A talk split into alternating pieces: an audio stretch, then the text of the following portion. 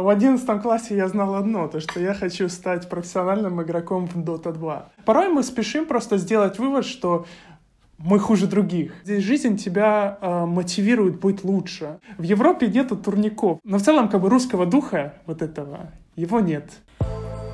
Привет, наши любимые слушатели котята. С вами снова подкаст «Сведушно». Э, это я, Ксюша Савич, и со мной Ксюша Мелешка. Не забывайте подписываться на нас везде, где вы слушаете наш подкаст. Э, рассказывайте друзьям и знакомым. В этом выпуске мы поговорим э, с человеком, для которого не существует такого термина, как зона комфорта. В этом году он сделал невозможное и поступил в Оксфорд. Андрей Гросс Э, и его история пока что маленького, но уже успеха. Мы э, рады тебя приветствовать на нашем э, подкасте. Вот. А на самом деле мы очень давно хотели э, сделать такой выпуск с ребятами, которые планируют или уже учатся за рубежом. Вот. А, и абсолютно типа случайно э, так получилось, что я как-то увидела кучу сторис о том, что ты начал вести свой блог э, в Инстаграме, вот. И мы подумали, идеально, супер, нам подходит, берем. Ну, наверное, первый вопрос э, о том, э, как тебе пришла эта идея. Э, сейчас, если что, Андрей учится в Оксфорде, вот. А какой факультет? Факультет филологический. Ну, во всяком случае, так его можно назвать по-русски. На самом деле там занимаются и филологией, и культурологией, и культурной историей.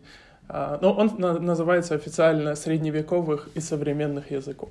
Название очень странное, но вот почему-то они в Англии. В Кембридже такое же название у факультета а, как филологическо-культурологического.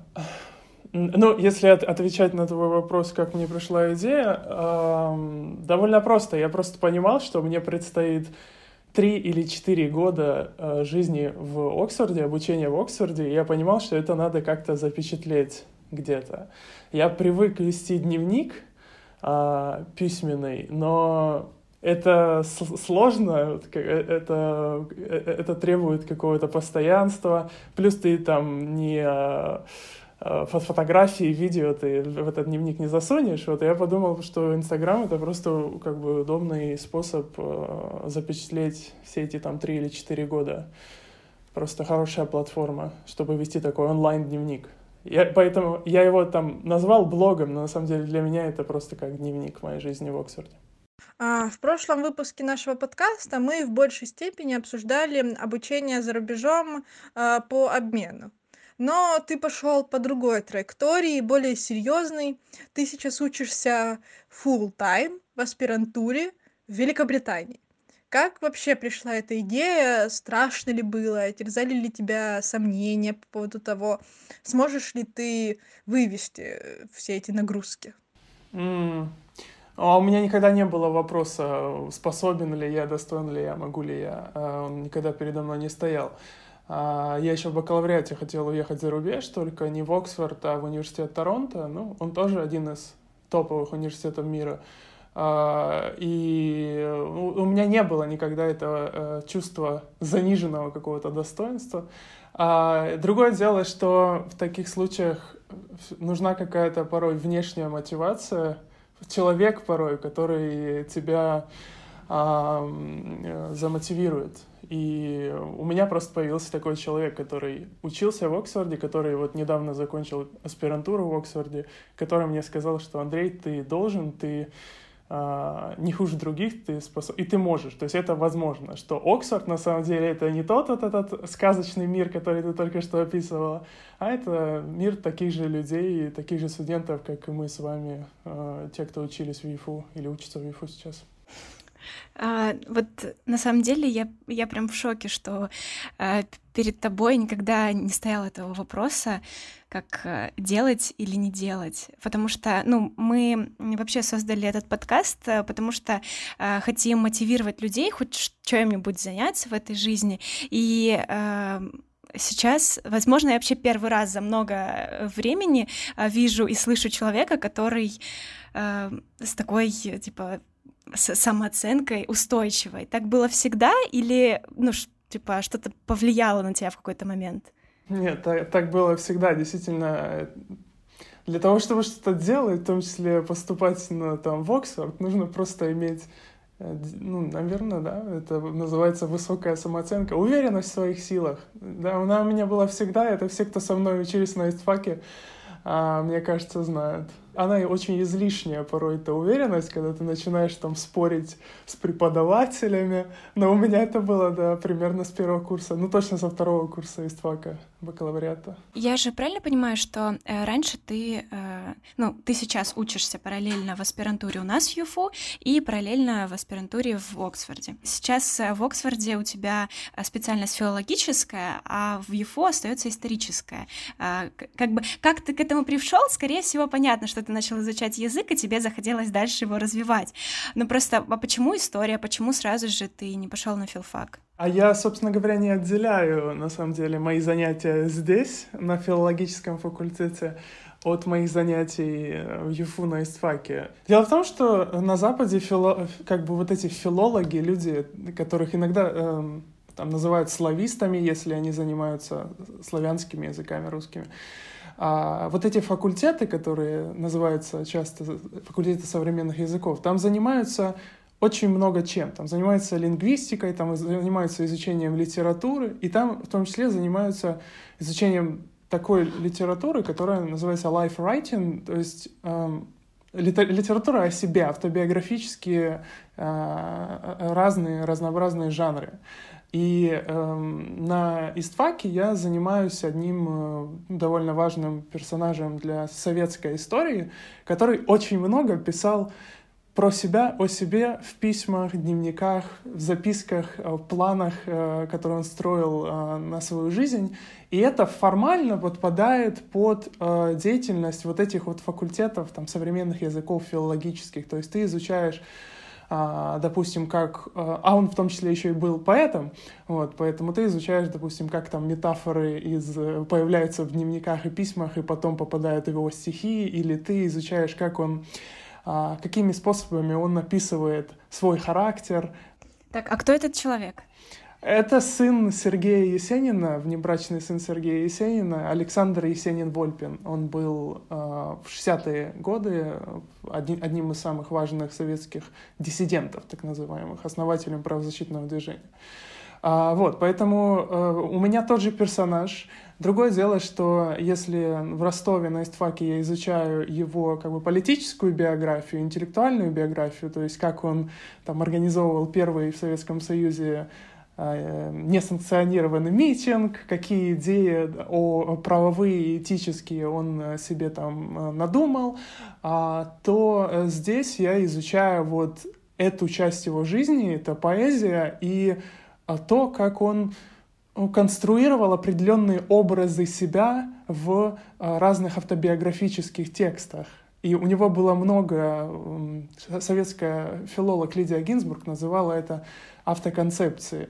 А, у него было много разных несоответствующих э, друг другу автоконцепций, то есть романтический человек, такой просвещенческий ученый, вот, и как он, э, собственно, описывал свой характер. Вот это меня здесь интересует. В конечном счете для меня это разные стороны одной личности, исторической личности, и я бы это объединил все э, вот этой темой истории. Я, я не делю историю и филологию в этом смысле. Мы постоянно задаем этот вопрос ребятам, просто в другом контексте. Э, как правило, когда берем там интервью у кого-то. Ты в одиннадцатом классе изначально знал, что ты хочешь поступить на ИСТФАК? В одиннадцатом классе я знал одно, то что я хочу стать профессиональным игроком в Dota 2. А, вот, э, вот это точно. О, это интересно, как из такого человека можно сидеть сейчас в Оксфорде. Нет, в одиннадцатом классе, да, я играл в Dota 2. Э, если кто то может слышал про эту замечательную игру, а это был одиннадцатый год, и она еще не была настолько крупной, насколько она крупная сейчас. Я имею в виду киберспортивную всю эту сферу. Но я уже тогда был довольно известным игроком э, в России и в Украине, вот, и как бы очень усердно много, много играл там с очень известными, сейчас уже очень известными игроками в России, но я ничего, тогда эта сфера не имела столько денег, сколько имеет сейчас, я ничего не зарабатывал, кроме там выигранных пяти там тысяч за э, турниры какие-то в Ростове, в Краснодаре. Вот. Э, я помню, что я... Ну, мне интересна была история с класса восьмого, да, но не настолько, насколько сейчас. Тогда мне было больше интересна Дота. Вот. Я помню, что университет э, ЕФУ и ИСТФАК ЕФУ у меня выбрала мама за меня. Вот. Но э, когда я приехал в Ростов, у меня уже была установка, что я учусь что я учусь, и мне, э, я, видимо, просто у меня такой характер. Я, если за что-то берусь, я это делаю максимально профессионально и очень сильно в это вовлекаюсь. А, поэтому я, в общем, э, первый курс провел там в э, в изучении всего и вся древнего Китая, там, хазарского каганата, потом написал курсовую работу, в которой спорил с э, лидирующим ученым своей области. Вот. А на втором курсе уже выступал на конференции с докладом, получил первое место э, за свое выступление в своей секции. Э, мне, мне, мне как-то вот удалось переключиться с доты на науку довольно легко. Наверное, в силу моего характера. А, ну вот как ты думаешь, вот это все, это было дано с рождения, просто как факт, типа мы с рождения рождаемся с изначально заложенными чертами характера, или это воспитание? И если воспитание, то как вообще можно воспитать ребенка таким целеустремленным, чтобы он э, точно знал, к чему идет? Нет, мне не кажется, что здесь э, есть э, вот эта вторая составляющая превалирует. Меня, меня никто, в общем-то, не воспитывал в жестких каких-то рамках, э, чтобы я стремился к чему-то, я, я бы не сказал. У меня не было отца, знаете, который э, обычно наускивает, особенно парней. А, вот. Э, но мама, э, наверное, да, она постоянно, вот что называется по-английски, push меня толкала, подталкивала, но именно подталкивала подталкивала меня уже двигающегося к какому-то направлению, всегда помогала. Так что нет, это, наверное, что-то внутреннее. Как оно появилось, э, я не знаю, возможно, из условий жизни определенных.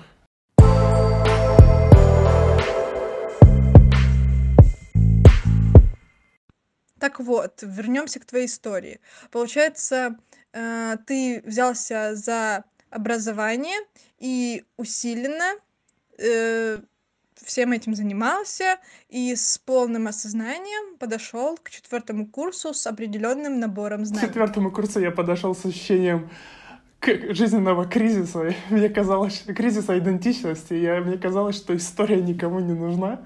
Um, соответственно, я занимаюсь э, ненужной какой-то вещью, и я собирался поступать на философский факультет. Но спасибо а, Амирану Тарелычу Рушадзе, который а, был замом декана по научной работе в ВМО. Сейчас он, правда, ушел из ВМО в Европейский университет в Санкт-Петербурге. Он мне сказал, Андрей, э, не майтесь дурью, как э, вы можете а, все узнать, там, то, что вас интересует в философии, просто почитав книжки. Вам не нужно поступать там на этот факультет.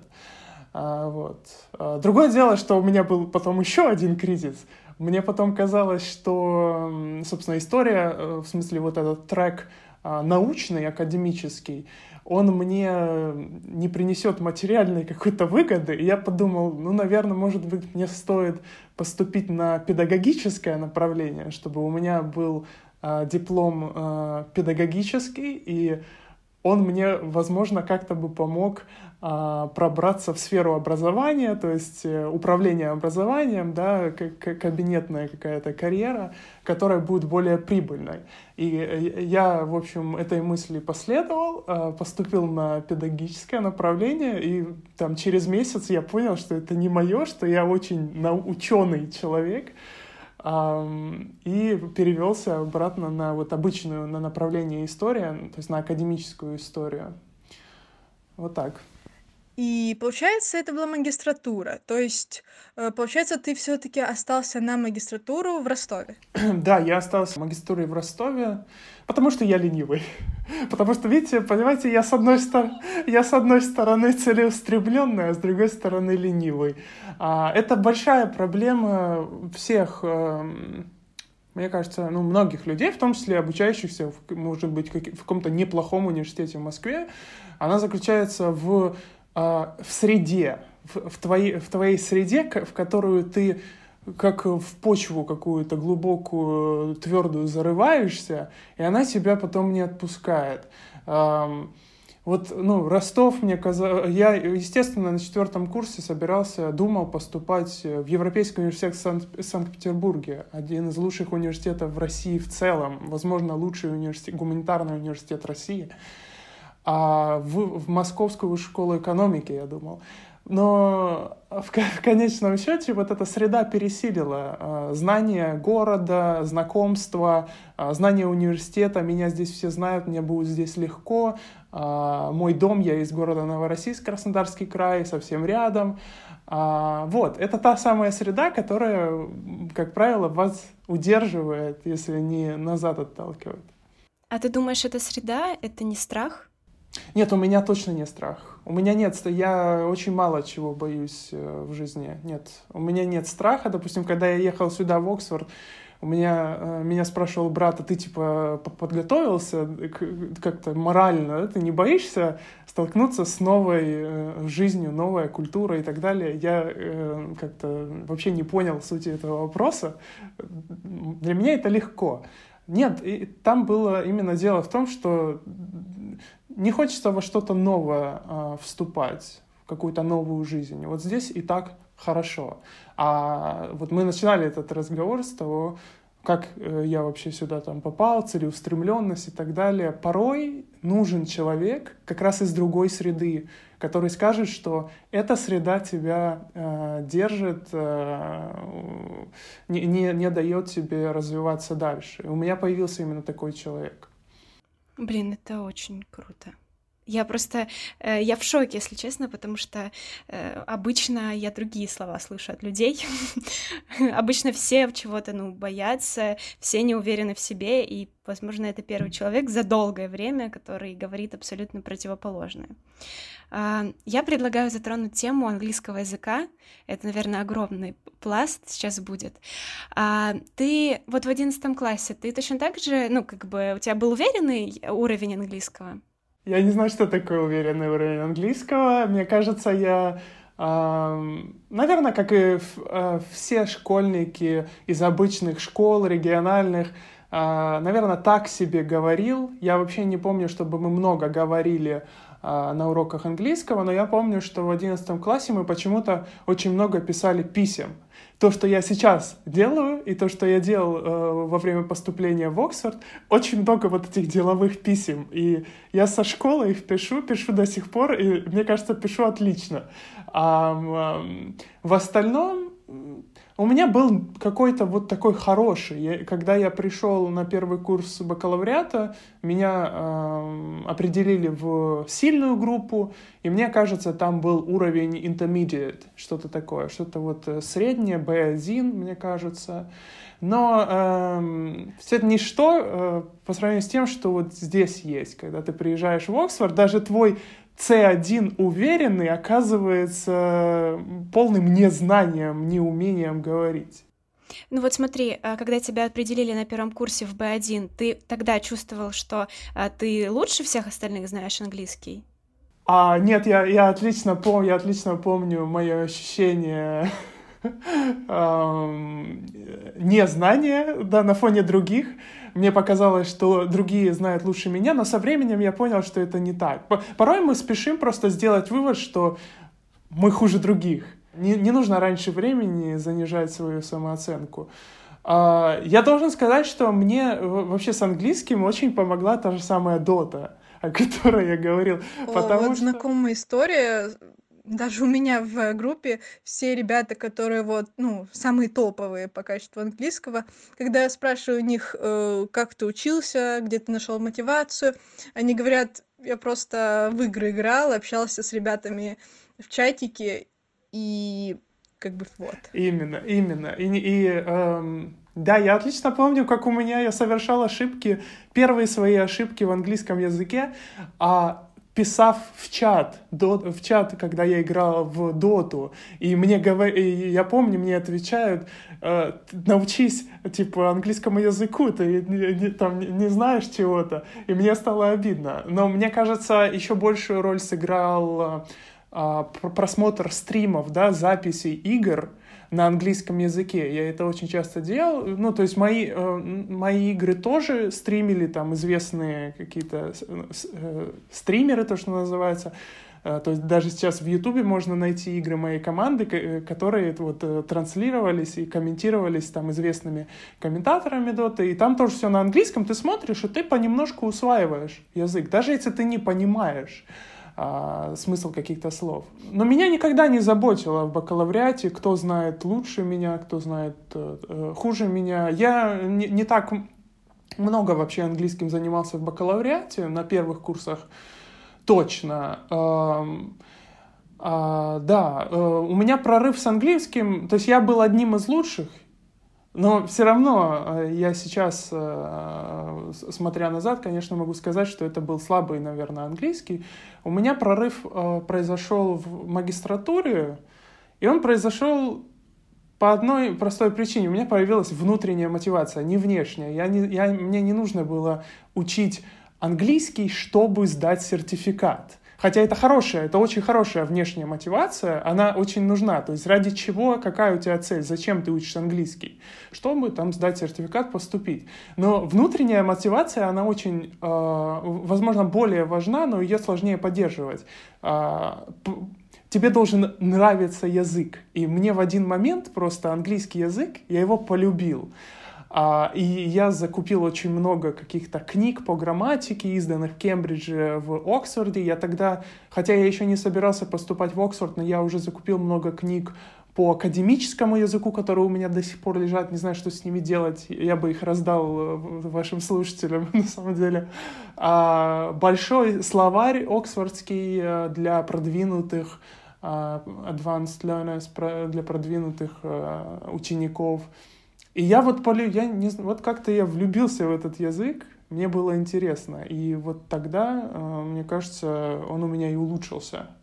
Давайте вернемся к Оксфорду где найти деньги на все это? Потому что э, я знаю, э, у меня близкие родственники э, долгое время уже живут в Лондоне, и я прекрасно понимаю, типа, вообще всю, ну, внутреннюю кухню этого всего, и я понимаю, что э, все это не очень-то дешево стоит.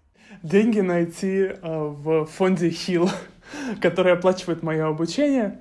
Э, ну, конечно, изначально понадобятся деньги для того, чтобы подготовить все документы. Тот же самый э, экзамен э, TOEFL или IELTS, или какой вы там сдаете, он стоит денег, денег, ну, наверное, для кого-то, не, в принципе, не маленьких. А, я писал, мне нужно было подготовить э, два эссе, я написал два эссе, но я, конечно, отдал их редактору в Англии, и она тоже какие-то деньги взяла, потом чтобы подать заявку во многих западных университетах, чтобы просто отправить заявление, нужно заплатить а, вот этот фи, а, плату какую-то. 75 фунтов, по-моему, мне стоило просто отправить свою заявку. Это, для, это они делают для того, чтобы люди подавались только те, которые действительно хотят учиться дальше.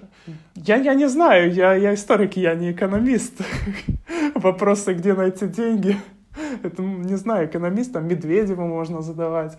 А, действительно много. Я, вот тут я, конечно, никого не обрадую, сказав, что а поступление э, действительно стоит много. Это купить билеты на самолет, под, подготов... Э, податься на визу. Податься на визу это по-моему, 450 фунтов просто подать заявление, это 45 тысяч рублей, условно говоря, а, просто подать заявление в визовый центр.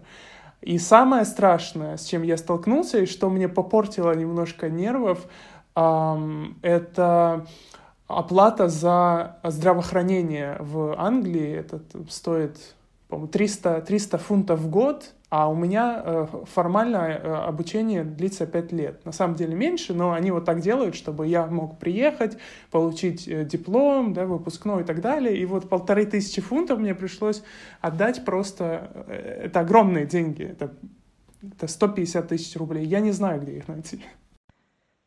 То есть стипендия все-таки это все не покрывает. Э, этот фонд, фонд Хилл, который помогает э, россиянам в Оксфорде, он не, не помогает вот с предварительным э, всеми этими вещами, он, он покрывает полностью обучение. Я не знаю, сколько я, я плачу за обучение, сколько стоит моя программа. Они все это платят, никак не, не, не связываясь со мной. И они полностью покрывают проживание, то есть это определенная сумма, 15 с лишним тысяч фунтов в год, которой действительно хватает, чтобы жить здесь, чтобы платить за дорогущее оксфордское жилье и э, кушать, кушать и пить. И, и порой покупать какие-то вещи, книжки. Вот я недавно классную книжку купил. Uh, ну, то есть, э, действительно, это, это не русские стипендии, это не государственная стипендия а, Министерства образования России. Это частный фонд. Если кому интересно, спросите, найдите меня где-то и спросите, чьи деньги лежат в этом фонде. А, вот. Поэтому там а, определенная, определенная эта сумма, которая на самом деле высчитывается в Министерстве образования Англии, и она э, существует во всех университетах. То есть фонд просто смотрит на то, сколько там высчитали эти министры, и э, тем самым вот устанавливает планку эту. Этого хватает, это, этого хватает на проживание. Ты решил, что ты эм, э, хочешь поехать в Оксфорд учиться, и э, первым делом ты пошел э, на четвертый этаж в Южном федеральном университете э, в главном корпусе, э, или ты пошел по другой э, все-таки э, стезе? А я понятия не имею, что там на четвертом этаже главного корпуса. Ладно, шучу, шучу, я знаю, потому что я сейчас устраивался на работу в ЮФУ, я знаю какие-то там кабинеты, бухгалтерия, по-моему, там еще что-то. А, но нет, ЮФУ никак не был связан с моим поступлением в Оксфорд. На самом деле я чувствовал себя предателем, покидая ИФУ. И я первое время э, не говорил никому о том, что я поступаю в Оксфорд. Когда я поступил в Оксфорд, э, в... мне прислали это офер, называется, э, предложение места на программе. Э, я, конечно, очень радовался, но я не мог рассказать об этом людям. Я, я не хотел, чтобы меня вот э, считали э, предателем, и э, думали, что я вот как это скрываю какую-то важную вещь, и э, они рассказывают, то, э, расскажу только перед самым отъездом. Поэтому я поступил я в ноябре, нет, не в ноябре, в декабре, в декабре, в начале декабря 2019 года, а уже там через несколько недель я уже пошел к декану, я не смог. Я, я, я понимал, что я, я не вру, но я укрываю не какие-то важные, какую-то важную вещь. И я сказал ему, и я ему очень благодарен вообще Виктору Юрьевичу, в принципе, за его открытость, за его отношение к студентам, не знаю, как ко всем, но ко мне точно, а, а, за равноправие, которое он, по крайней мере, вот в моей голове создает. И он меня поздравил и просто э, предложил вариант вот такого совместного обучения двух аспирантур. Он сказал, что это возможно, это может и сложно, но возможно. А, поэтому, нет, я не знаю, что там на четвертом этаже. Мне помогала моя, студи... моя э, подруга, которая на тот момент еще, она доучивалась в Оксфорде в аспирантуре, а сейчас она уже закончила учиться. А, я просто как э, хочу тебя поддержать и сказать, что ты никого не предаешь в этой ситуации. А, и на самом деле университет тут только супер вообще офигенно от того, что его их э, студенты учатся вообще в самых лучших вузах мира. Э, так что это вообще глупость. Вот. Но я понимаю, что ты на эту поводу не загоняешься. А, ну вот смотри, Получается, ты студент, хочешь поступить в Оксфорд. Первым делом, что нужно сделать? Первым делом нужно отринуть э, все страхи и чувство а, того, что ты провинциал, который недостоин, Э, вот. И, вот, и вот эту вот картинку Оксфорда как какого-то сказочного места, в которое невозможно попасть, в котором живут особые люди, учатся особые люди. Второе, нужно очень заинтересоваться в том, чем ты занимаешься, любым предметом. И очень много читать, читать сверх того, что тебе дают в университете. А, третье, тебе нужно это как-то препарировать, как-то об, обо всем этом думать и заниматься наукой. Э, желательно. В принципе, в Оксфорде, как в других западных университетах, не обязательно э, прикладывать какой-то огромный список статей, конференций. Это, этого не ждут от студентов на самом деле. Но это огромный плюс.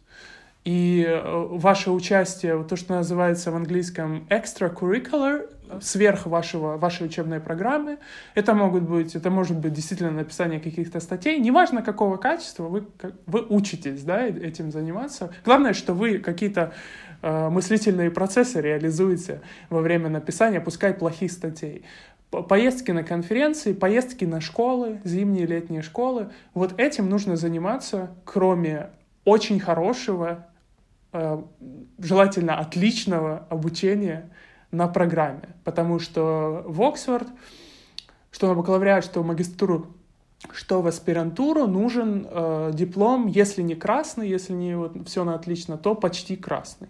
Но в какую инстанцию нужно обратиться? Ну, типа, какой сайт зайти, что-нибудь такое? Сайт Оксфордского университета.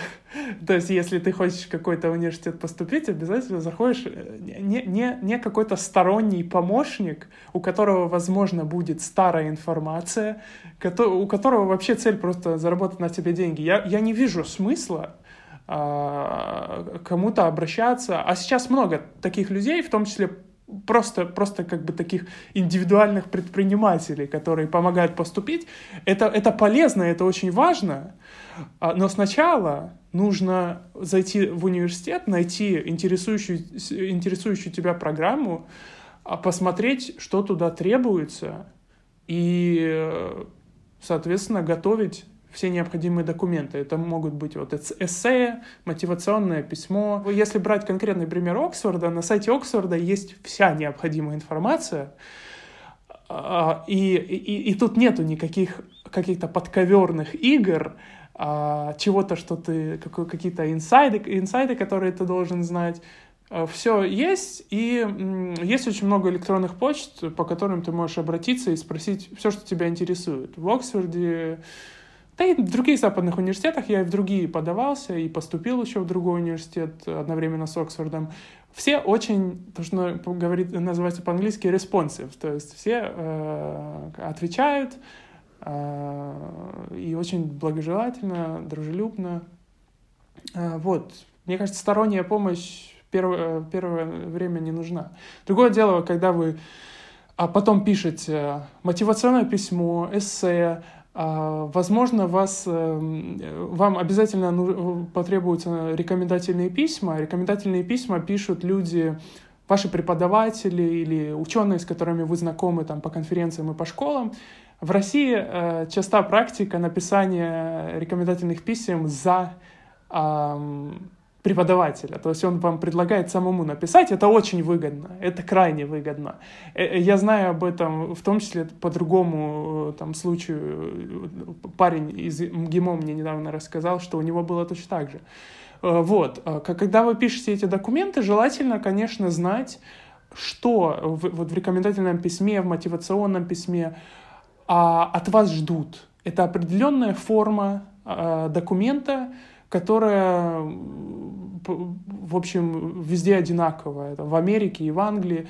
И важно именно указать э, какие-то пункты о вас, которые будут сигнализировать факультету, что вы достойны. И тут, наверное, если вы впервые с этим сталкиваетесь, нужна будет как раз помощь. Возможно, просто сайты, просто бесплатные сайты, на которые вы, вы просто гуглите и там что писать в мотивационном письме. И, и вам там будет э, вплоть до структуры полной, как написать. Даже в этом смысле не обязательно обращаться к людям, которые пом- помогают платно, но, наверное, вот такие люди помогут вам лучше, они смогут проверить э, ваш язык, смогут что-то исправить, подправить. Но вот в мой случай, мне это не потребовалось. Я поступил, и мне помогали только с редактурой моих эссе. Хотя, э, насколько я понимаю, эссе, они не так важны э, при поступлении. Это не должны быть э, какие-то научные статьи гениальные. Я бы сказал, что это, опять же, это все, все возможно вашими самостоятельными личными силами и стремлением, которое у вас, надеюсь, есть. Ты вот сказал, эссе не так важны. А что важно, на что они смотрят в первую очередь? Я, я не знаю, я хочу своего научного руководителя в Оксфорде вы, э, попытать немножко, чтобы он мне рассказал, как это происходит. А по, мое какое-то убеждение э, заключается в том, что главное — это ваше резюме и снова перечислю вот мой список. Он состоял из резюме, э, двух эссе, трех рекомендательных писем и все. Ну и английский сертификат это не важно. И вот мне кажется, что резюме оказывает на людей, которые при, э, принимают участие в этом отборе, максимально, максимальный эффект.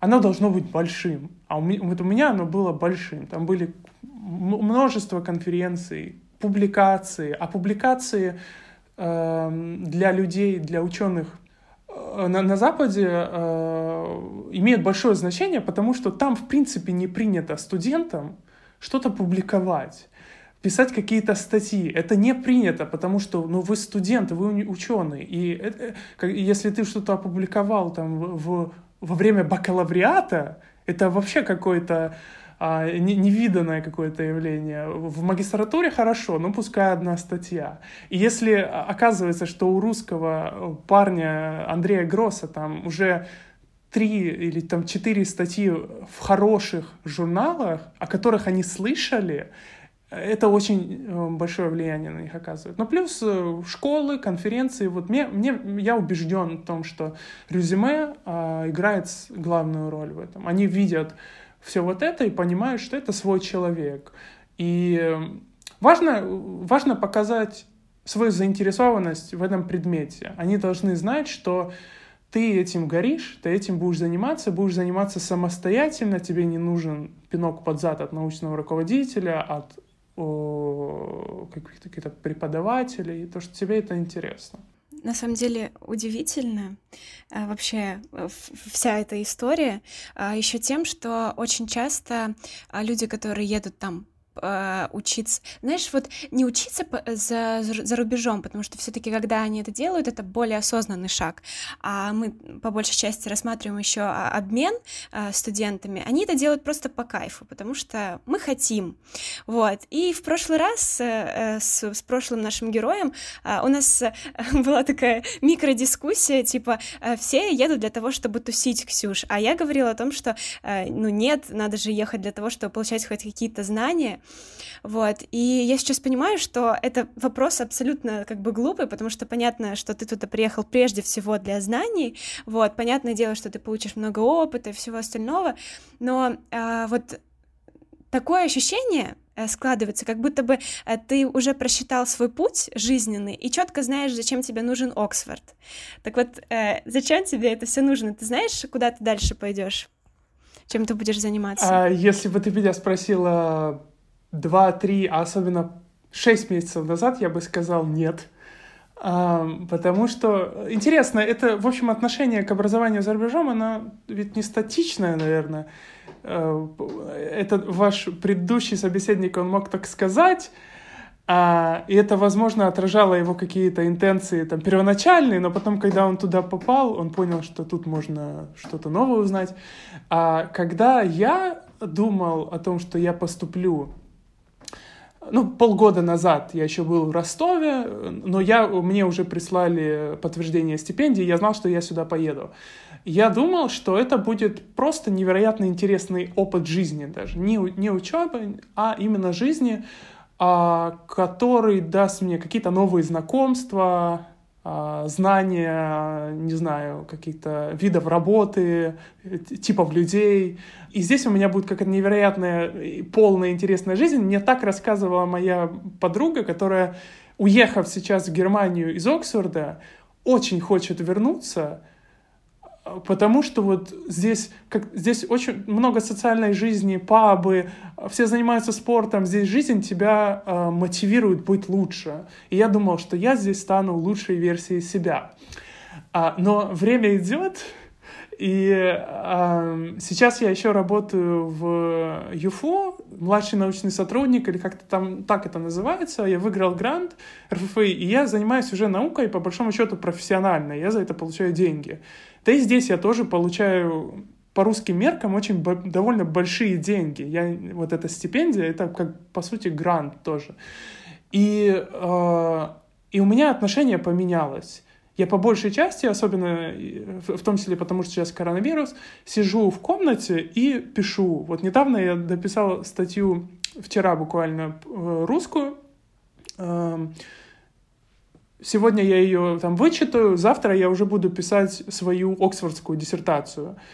И для меня Оксфорд — это Учитывая то, что аспирантура в Англии очень отличается от русской и американской, здесь нету пар обязательных, хотя здесь очень много каких-то семинаров, к которым я подключаюсь там, через Zoom, через Teams. Учитывая вот все это, для меня пребывание здесь — это просто как работа. Действительно, я получаю какие-то знания, потому что я подключаюсь к семинарам, к всяким обсуждениям, но по большому счету я э, занимаюсь работой в хороших оксфордских условиях. Как-то так я бы это все для себя объяснил. Э, но, э, а, собственно, что надо, надо сказать о планах. Я, я не представляю, потому что академия, вот эта наука, жизнь науки, это непростая вещь, в силу множества причин.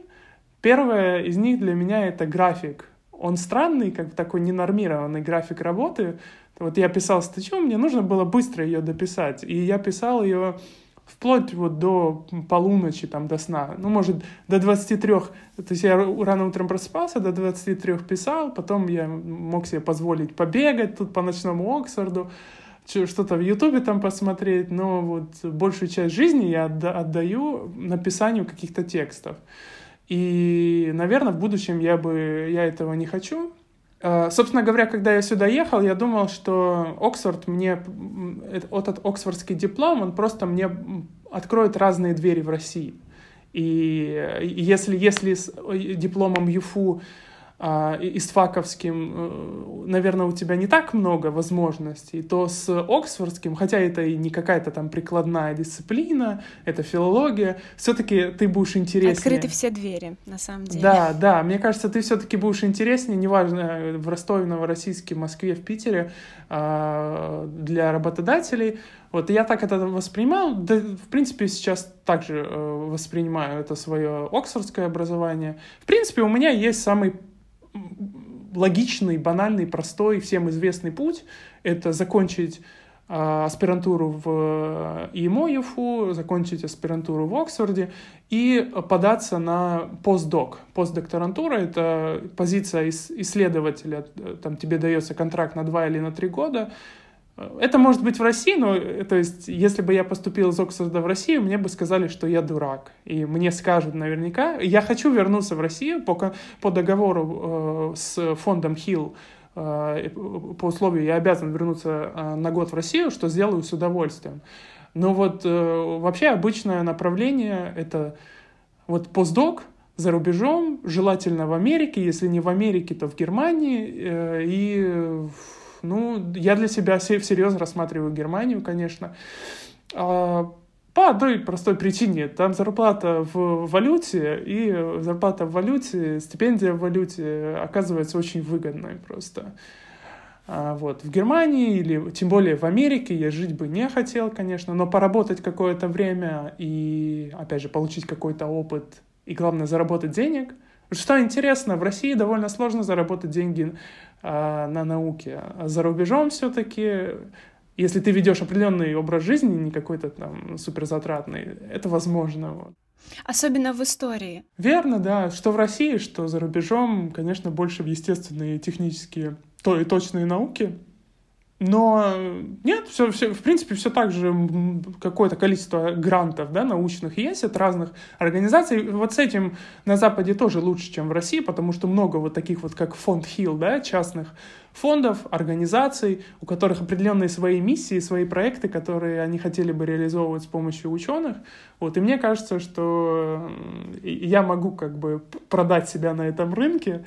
Но ну, ты бы хотел преподавать потом? Э, я обожаю преподавать, и, в принципе, почему бы... Ну, то есть это один из видов активности рабочей какой-то, который мне импонирует, наверное, больше всего нравится пока что. Хотел бы. Другое дело, что там будет, какие условия преподавания, где, где я буду да, преподавать.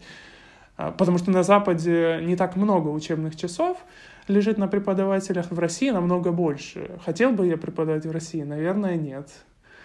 А, но, но опять же, если есть какой-то денежный, то, что называется, инцентив, как мотив, мотивация, да, если тебе платят достаточно, почему нет? Я обожаю преподавать, я, в принципе, люблю говорить, вот.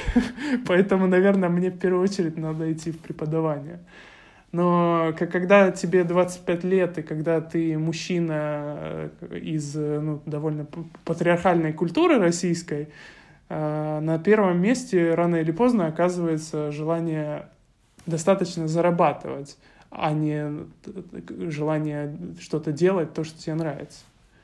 Я хотела спросить про твою ну, что ли, бытовую жизнь, насколько она отличается от студенческой жизни в России, насколько э, другие увлечения у твоих там одногруппников, я не знаю, или соседей э, по общежитию, и mm-hmm. вообще, как ты себя во всем этом ощущаешь, насколько тяжело, может быть? А, ну, для начала нужно сказать, что я не живу в общежитии. Э, в Англии есть общежития э, при университетах, но э, в Оксфорде общежития нет. В Оксфорде э, нет, в принципе, ни одного э, многоэтажного здания. Это город очень древний, и здесь в основном частные дома викторианской эпохи, 19 век, с огромными потолками, и, ну, максимум здесь там три этажа. Вот я живу в доме трехэтажном, это просто частный дом, и я не берусь называть это общежитием. Он э, куплен моим колледжем. Оксфорд делится на 36, по-моему, колледжей. И вокруг моего колледжа, собственно, много домов, которые куплены как бы, университетом, колледжем. Вот. И я живу в частном таком доме, у меня семь соседей. И жизнь для меня да не особенно отличается. Она могла бы отличаться, если бы не было бы коронавируса, если бы я был бы более э, социабельным, активным и ходил бы, допустим, э, в dining hall, то, что называется. Оксфорд — это прекрасное место, вам нужно это понимать просто. Оксфордский, Оксфордский университет в плане социальной жизни студентов — это прекрасное место. Другое дело, что надо этим пользоваться. В, э, я о чем? В каждом колледже есть э, разные common rooms, комнаты общего пользования. И вот есть не, не столовая, это не, нельзя назвать столовой. Если помните, в, а, в Гарри Поттере, да, они э, там постоянно обедали вот в таком, в, длин, в зале таком большом, с длинными столами. Это снято было в одном из колледжей Оксфорда. А здесь вот питаются, допустим, вот так вот. Не в столовой еда всегда, а вот в таких вот uh, dining halls. Но другое дело, что я не хожу. Я привык готовить сам себе, uh, и здесь делаю то же самое. Э, у нас в доме есть кухня, довольно просторная, хорошо оборудованная. Вот, я готовлю, и, и мне это, кстати, обходится дешевле, чем, конечно, э, ходить и покупать готовую еду, допустим. Но вот это надо иметь в виду, что, в принципе, в каждом колледже есть свой повар, шеф-повар, у него есть какая-то команда, которая готовит еду. А, может, э, они могут дать вам еду на вынос, вам могут привезти сейчас во время коронавируса food parcel, посылку с едой, в которой будет все там накуплено из ближайших магазинов. И э, э, этим, наверное, отличается немножко жизни Вифу. Наверное, такого там, не знаю, как сейчас, наверное, нет. Не было, по крайней мере, там полгода назад. Но отличается и в худшую сторону. И в худшую сторону тоже. В Европе нету турников, в Европе нету спортивных площадок, открытых просто в городе. А, здесь много парков, и город очень зеленый, и это очень круто, но чтобы найти турник, мне потребовалось там случайно познакомиться с одним белорусом а, через своего здесь русского друга, который рассказал, что тут есть все-таки один на весь город турник, который находится в парке, который находится э, в трех километрах от меня, а по, по оксфордским меркам это далеко. Вот. И, соответственно, я здесь меньше как бы ни было, э, как звучало странно, занимаюсь спортом. Вот в ЮФУ ты выходишь, если ты живешь в новых общежитиях, да, или в старых, выходишь и бегаешь, там э, на, на турнике подтягиваешься. И, да, и в все. любой двор выходишь, и да. там куча Да, тренировок. да, в принципе. А здесь мне надо идти три километра, и вот я последнее время не хожу даже. Но я бегаю, здесь прекрасные улочки, по которым очень приятно бегать. Наверное, конечно, в России, просто в силу того, что это Россия, в Ростове, да, я бы больше проводил времени со знакомыми, с друзьями, где-то выпивал. Здесь такого нет, ну, просто потому что я здесь всего месяц для начала, хотя у меня уже много тут знакомых русских, вот. В Ростове просто жизнь была бы побогаче в плане социальных интеракций, скажу так, научных. Ну, наверное, глупый вопрос, но его нужно задать. А ты тоскуешь по родине? Да, я очень сильно. Я, я не думал, я не думал, что так будет. Но не знаю, где-то уже после двух недель. Да нет, наверное, еще раньше я потасковал, затасковал. А, и когда это, это было так смешно, когда я пришел по, на этот турни, э, к этому турнику, он оказался таким ужасным. Они в Англии не умеют делать нормальные турники. Но э, у меня вот этот турник очень сильно ассоциирован с Россией. А, и я включил еще русскую музыку какую-то там, что и я начал там подтягиваться, и у меня такой прилив позитивных эмоций был а, потому что у меня все вот это, вот, турник, там, брусья ассоциировано с Россией. А потом еще один раз туда же, случайно мы не договаривались, вот пришел мой знакомый из Беларуси и парень из России, а, он, правда, в Канаду потом уехал, но он в любом случае русский. И вот это, вот эти такие маленькие вещи, разговор на русском языке мне очень сильно повышали, э, улучшали настроение. Я, я очень скучаю, на самом деле. Что странно, потому что я, в общем, довольно такой космополитичный человек, я думал, но когда ты живешь долго в, в России или где-то еще в определенной культуре, чем дольше ты, жив, ты живешь, тем сложнее потом будет эмигрировать, адаптироваться в новой. Вот, и оказалось, что я на самом деле, я, я-то думал, что я не, не такой уж сильный экстраверт, но по местным меркам я экстраверт, мне не хватает здесь какой-то экстравертности и активности, хотя у меня очень классные соседи, с которыми мы тут веселимся, делаем все, что только можно. Но в целом, как бы русского духа вот этого, его нет, и, и хочется, хочется его получить. Это очень интересно, потому что я думала, что э, это будет скорее, ну, тоска по людям, ну, это понятно, да, которые остались здесь, а еще и по вот этой э, русской атмосфере, по березам. Да. Мы просто очень часто, типа, хотим куда-то там уехать, все бросить, сейчас в Америку, типа, политика, все это не устраивает, но на самом деле я постоянно говорю людям о том, что вы просто не знаете, что, э, типа, ступив за другой, за другую границу, вы, блин, там такая же жизнь, и порой еще хуже, и нет, это не призыв к тому, что не надо менять свою жизнь, просто понимайте, что э, типа хорошо там, где нас нет. Это mm-hmm. все неправда. Я на своем опыте, да, понял правильность этой мысли, это правда. Да, в принципе, это э, просто уехать из своего родного города, переехать в другой, порой людям очень сложно, потому что там нет, допустим, социальных связей, друзей. И, и, и вот этого, да, здесь тоже не хватает. Действительно, здесь простая жизнь, и Э, я даже вот в этом своем суперблоге хотел один раз э, выложить видео с одной мыслью эм, про то, что а здесь живут в Оксфорде, в городе Оксфорде и учатся в университете Оксфорда такие же простые люди, как и мы. Они, точат, они, они, они просто довольно э, сильно интересуются чем-то своим, но в принципе они те же самые простые, и здесь нет чего-то невероятного и особого, что ну, хорошо, ладно, здесь жизнь немного отличается, это все-таки другая страна, но правда, а, переехать сюда, жить здесь, э, это не так просто. И даже парень, о котором я говорил, с которым мы знакомы вот по этому турнику, а, который уехал в Канаду а, в там, 14, по-моему, лет, ему здесь не хватает русского этого духа. Хотя вроде бы он, в общем, сознательную жизнь прожил в Канаде, сейчас в Англии живет.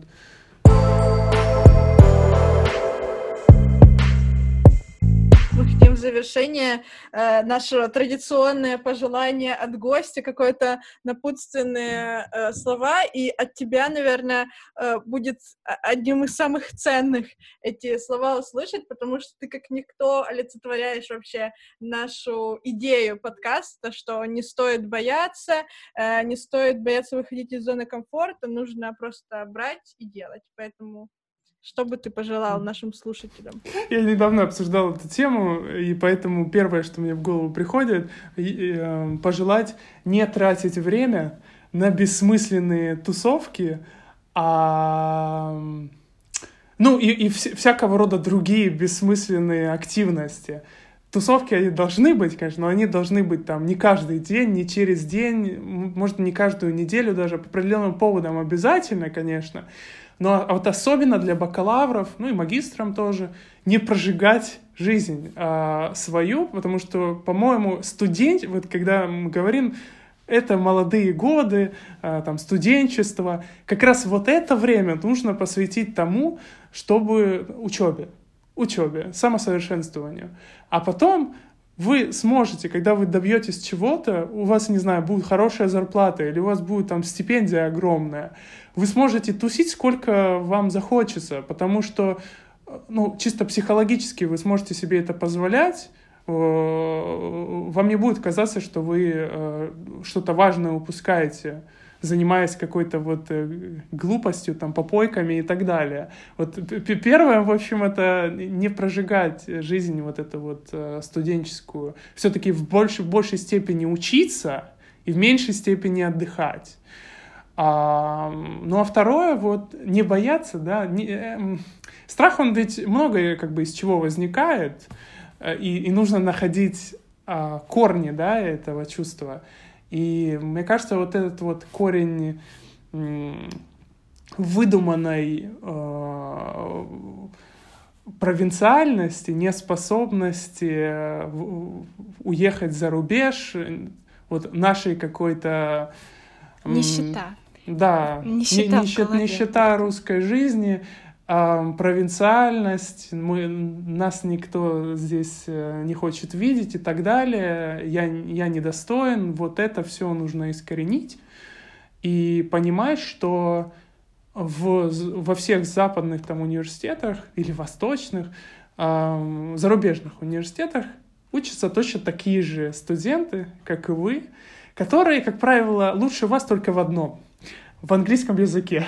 Поэтому занимайтесь английским языком и, и, и занимайтесь, живите английским языком, э, читайте все на английском языке. Я давно уже не открываю Википедию русскую.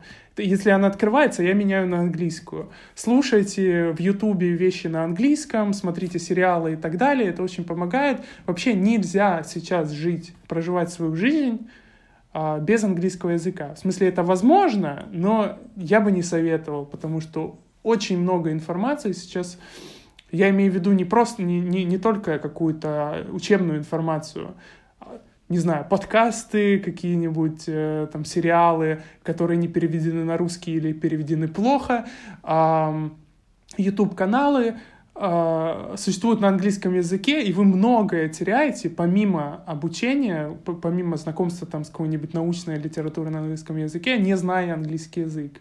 И вот я, я э, советую вам не откладывать изучение языка на а, какой-то дальний, а, непонятно откуда взявшийся а, день.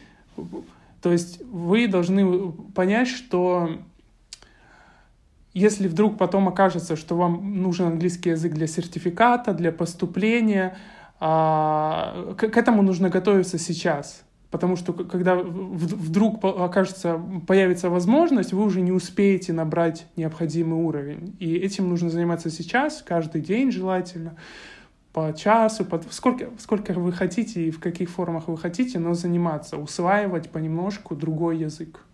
Супер.